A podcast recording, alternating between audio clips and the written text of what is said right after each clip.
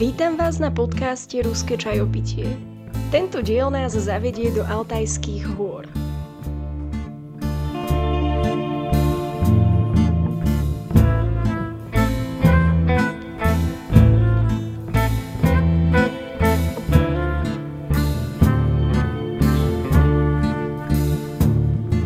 Po dvoch nociach vo vlaku som ráno vystúpila v Novosibirsku. Bola to asi najkrajšia železničná stanica, akú som navštívila. Niekoľko poschodová budova tyrkysovej farby. Okrem farebných vitráží a sklenených lustrov sa tu dali zarezervovať aj hodinové postele, použiť sprchy a hralo tu aj akési ruské kino. Teda na plátne bežal film, no zvuk nebolo počuť.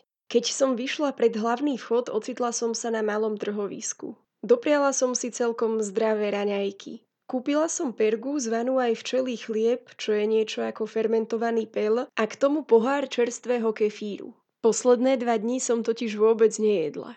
Pôvodne som plánovala zaobstarať si proviant počas zastávok vlaku. Na perónoch som vyzerala miestne bábušky a ich povestné domáce bliny a pyrohy. Aspoň tak som si to predstavovala. Časy sa však zmenili. Začiatkom roka bol vydaný nový zákon a ten zakazoval bábuškám predávať na perónoch akékoľvek občerstvenie. Situácii som sa prispôsobila po svojom a zahájila svoje už niekoľko rokov celkom pravidelné hladovanie. Celú cestu som spokojne usrkovala z fľaše neperlivej minerálky. A zda po prvýkrát som sa stretla so všeobecným porozumením pre tento môj podivný ozdravný koníček. Keď ma spolucestujúci priateľsky núkali sušenými rybami, prípadne pár dní starými vajciami uvarenými na tvrdo, stačilo zdvorilo vysvetliť, že jak golo dajú, a všetci súhlasne kývali hlavou. Vraj je to dobre. Z centra mesta som sa presunula smerom na juh, do akejsi univerzitno-technologickej časti zvanej Akademgorod. Čarovné miesto. Asi ako Petržalka rozdelená na desiatky malých častí, ktoré sú posadené do obrovského lesoparku. Hodinu som prechádzala brezovým lesom, kde skoro na každom strome visela vtáčia búdka. Všetko okolo hlasno čvirikalo. Na konci lesa bolo sídlisko a za ním ďalší les a ďalšie sídlisko. Tak sa to striedalo stále, až kým sa predo mnou zrazu zjavilo more s piesočnatou plážou. Taký malý Karibík na mieste, kde začína Sibír. Nazýva sa Obské more. Tak som sa rozložila na pláži, prezliekla do plaviek a ponorila do rieky Ob. Ortuť teplomeru stúpla nad tridsať stupňov. Dosť však plážovému leňošeniu.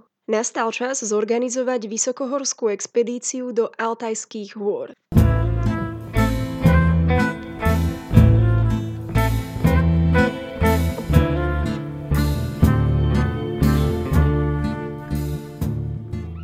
Aj keď rada trávim v horách čas sama, predsa len. Tajga je tajga a ja som ešte netušila, čo presne to znamená. Starý dobrý couchsurfing zafungoval aj tento raz a zoznámenie s Andrejom mi padlo presne do rany. Práve sem pristopoval z Petrohradu a hľadal parťáka na trek okolo Beluchy, najvyššej hory ruskej časti Altaju. Samozrejme, s batohom sme vždy pripravení na každý dobrý nápad a tak sme sa spolu s Andrejom kúsok od Obského mora postavili na cestu a začali stopovať. Naivne som si myslela, že byť v Novosibirsku to už je skoro ako chystať sa v Poprade na túru do Tatier. Medzi nás a Altajské hory sa však zmestilo stále viac ako sedemsto kilometrov. Čujský trakt, teda hlavná cesta, ktorá spája Rusko s Mongolskom a prechádza aj cez Altaj, veru nie je žiadna diaľnica. Občas chýba asfalt. Celé hodiny sme stáli uprostred ničoho. Stačilo však, aby nám raz zastavil kamión a zrazu sme sa posunuli o pár stovák kilometrov ďalej. Kamionisti sú vďační spoločníci, ktorí sa potešia, keď sa môžu chvíľu s niekým porozprávať. A navyše vedia skvelo variť. Proste cesta all inclusive. Prvý deň sa nám podarilo dostať do mesta Barnaul. Andrej tu mal akéhosi kamaráta svojho kamaráta z panku. Byť členom punkovej komunity sa ukázalo ako celkom výhodné.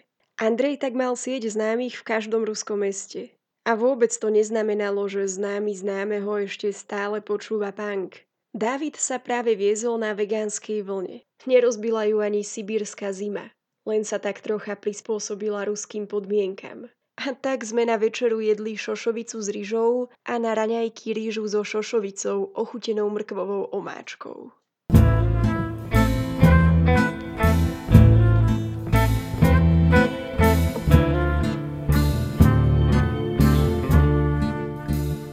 Na druhý deň sme pokračovali do mestečka Gorno-Altajsk.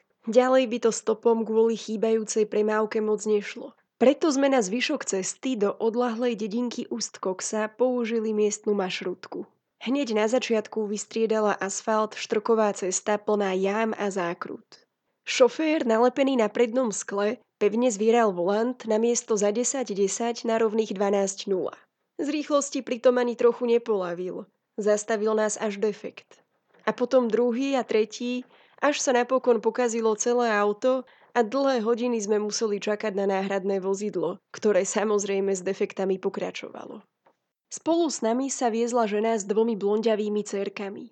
Nemali ani desať rokov. Celú cestu sa vydržali hrať meno mesto zvieravec až do neskorej noci. Nič nejedli, cez tričko si prehodili tenký svetrík a ani raz sa neopýtali, kedy už konečne dorazíme do cieľa. Na rozdiel odo mňa. Ja som mrzla vo svojej fliske, pozorne sledovala Google Maps a nervózne vyhrízala zásoby orieškov určených pre prípad núdze. Už to trvalo viac ako dvanásť hodín. Bolo pekne po polnoci, keď sme vystúpili v Ust-Kokse. Vraj tu žijú podivní ľudia, ktorí nemajú radi turistov, holdujú alkoholu a kľudne nás môžu prepadnúť. Aspoň to tvrdil Andrej a ja som bola rada, že o tom nič neviem. Celkom stačilo, že stresoval on. Hľadajúc po tme miesto k rozloženiu stanu, dostalo sa nám pozvanie od ženy z mašrutky. Nasledovali sme ju s dcérkami do malého dreveného domčeka. A tak sme sa zoznámili so Svetlanou, Nastenkou a Aničkou. A z nebezpečnej Ust-Koksy sa zrazu stala zaujímavá dedinka starovercov, ktorí sa sem niekedy v sedemnástom storočí utiekli skryť pred honom ortodoxnej cirkvi. Manžel Svetlany bol práve polovať v tajge. Drevený domček bol celkom maličký, skoro ako záhradná chatka. Jedna spálňa pre všetkých, ďalej spoločenská miestnosť s pieckou, umývadlom a sedačkou a na dvore latrína. Svetlana zobrala uhorku, paradajky, zemiaky a rozvarila ich na kašu. Pre nás s Andrejom rozdelila aj jedno vajíčko a jedli sme. Ostalo nám aj na ďalší deň, ale už bez vajíčka. Ako dezert sa postavil pohár s medom doprostred stola. Každý z neho vyjedal čajovou lyžičkou a doplňal tak chýbajúce kalórie. Z batoha som vytiahla starý syr, ktorý vyzeral, že čoskoro odpochoduje aj sám. Nastenkyné oči len tak zažiarili.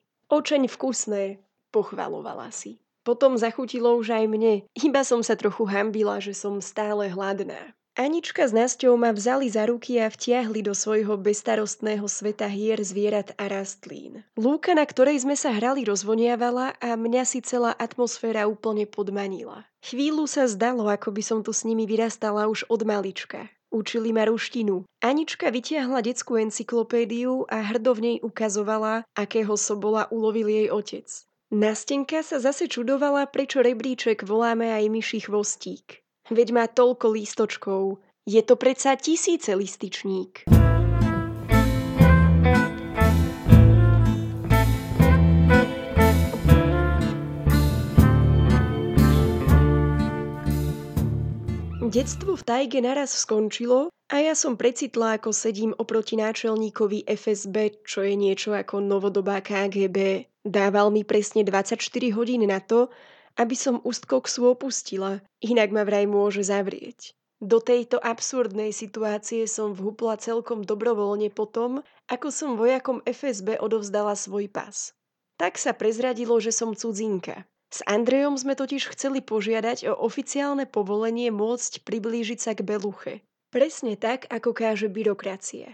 Namiesto povolenia však vysvetlo, že sme v hraničnej zóne s Kazachstanom. A tu cudzinci nemajú čo hľadať. O povolenie prísť vôbec sem som mala požiadať minimálne pred dvoma mesiacmi. A na povolenie ísť na trek k Beluche mám rovno zabudnúť. Posledný rok sa vraj sprísnili predpisy.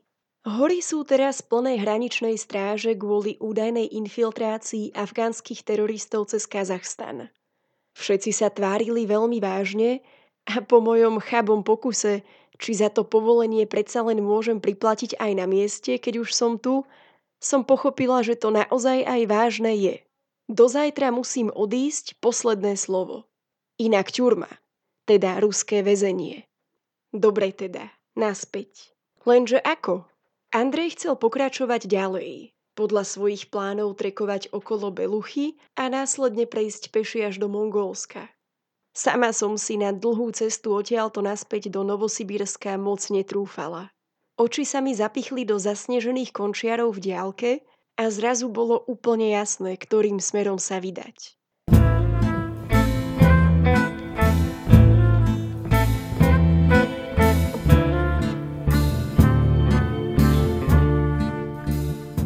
Pár dní sme peši putovali tajgou, ktorá nás živila cédrovými orieškami a brusnicami oblúdnych rozmerov.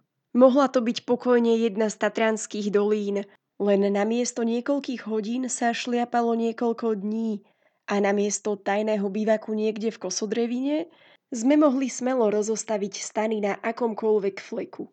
Oheň praskal, v kotlíku sa varila večera a pod hviezdami sme viedli dlhé rozhovory. Vôbec to nepasovalo k sebe, že tu uprostred tajgy sa zrazu môže kdekoľvek vynoriť vojenská stráž, čo kontroluje pasy. Podľa ľudí, ktorých sme stretali, však mala byť kontrola práve v tejto doline. Keď sa blížil niekto podozrivý, rýchle som sa schovala do kosodreviny. Moc nepomáhalo, že v Rusku chodia aj bežní turisti v maskáčových vzoroch. Andrej mi zakázal kohokoľvek pozdraviť. Vraj moje zdravstvuj budí zbytočnú pozornosť. Stretnúť človeka na horách a nepozdraviť, to rovno môžem prejsť lúvrom so šatkou na očiach. Nebavilo ma ďalej takto šliapať a aj môj maličký jednovrstvový stan prestával chrániť pred dažďom. Napokon zradil úplne.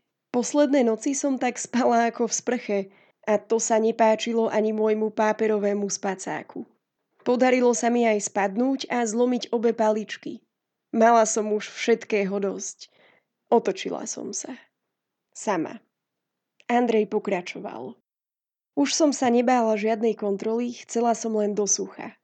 Zostupovala som v hustom daždi a pripadalo mi to nekonečne dlho. Predo mnou letel vo výške ramien malý vtáčik.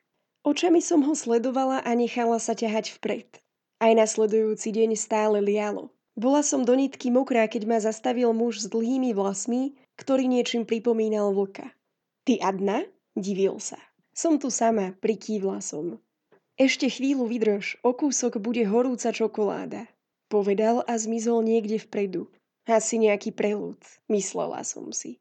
No asi o hodinu ďalej som vlka dobehla. Na kopu naznášal mokré drevo a vetvy kosodreviny. Netuším, ako sa mu to v tomto lejaku podarilo, no zrazu sa rozhorel veľký oheň a pomaly k nemu schádzala skupina turistov. Vysvetlo, že vlk je ich horským vodcom a práve sa vracajú z treku okolo Beluchy. Drkotala som od zimy a mlčky sa postavila k ohňu. Precitla som, až keď ma nejaké ruky začali odsúvať. Z mojej bundy sa totiž začalo dymiť. Vlk mi podal jeden hrnček s kakaom a druhý s čajom.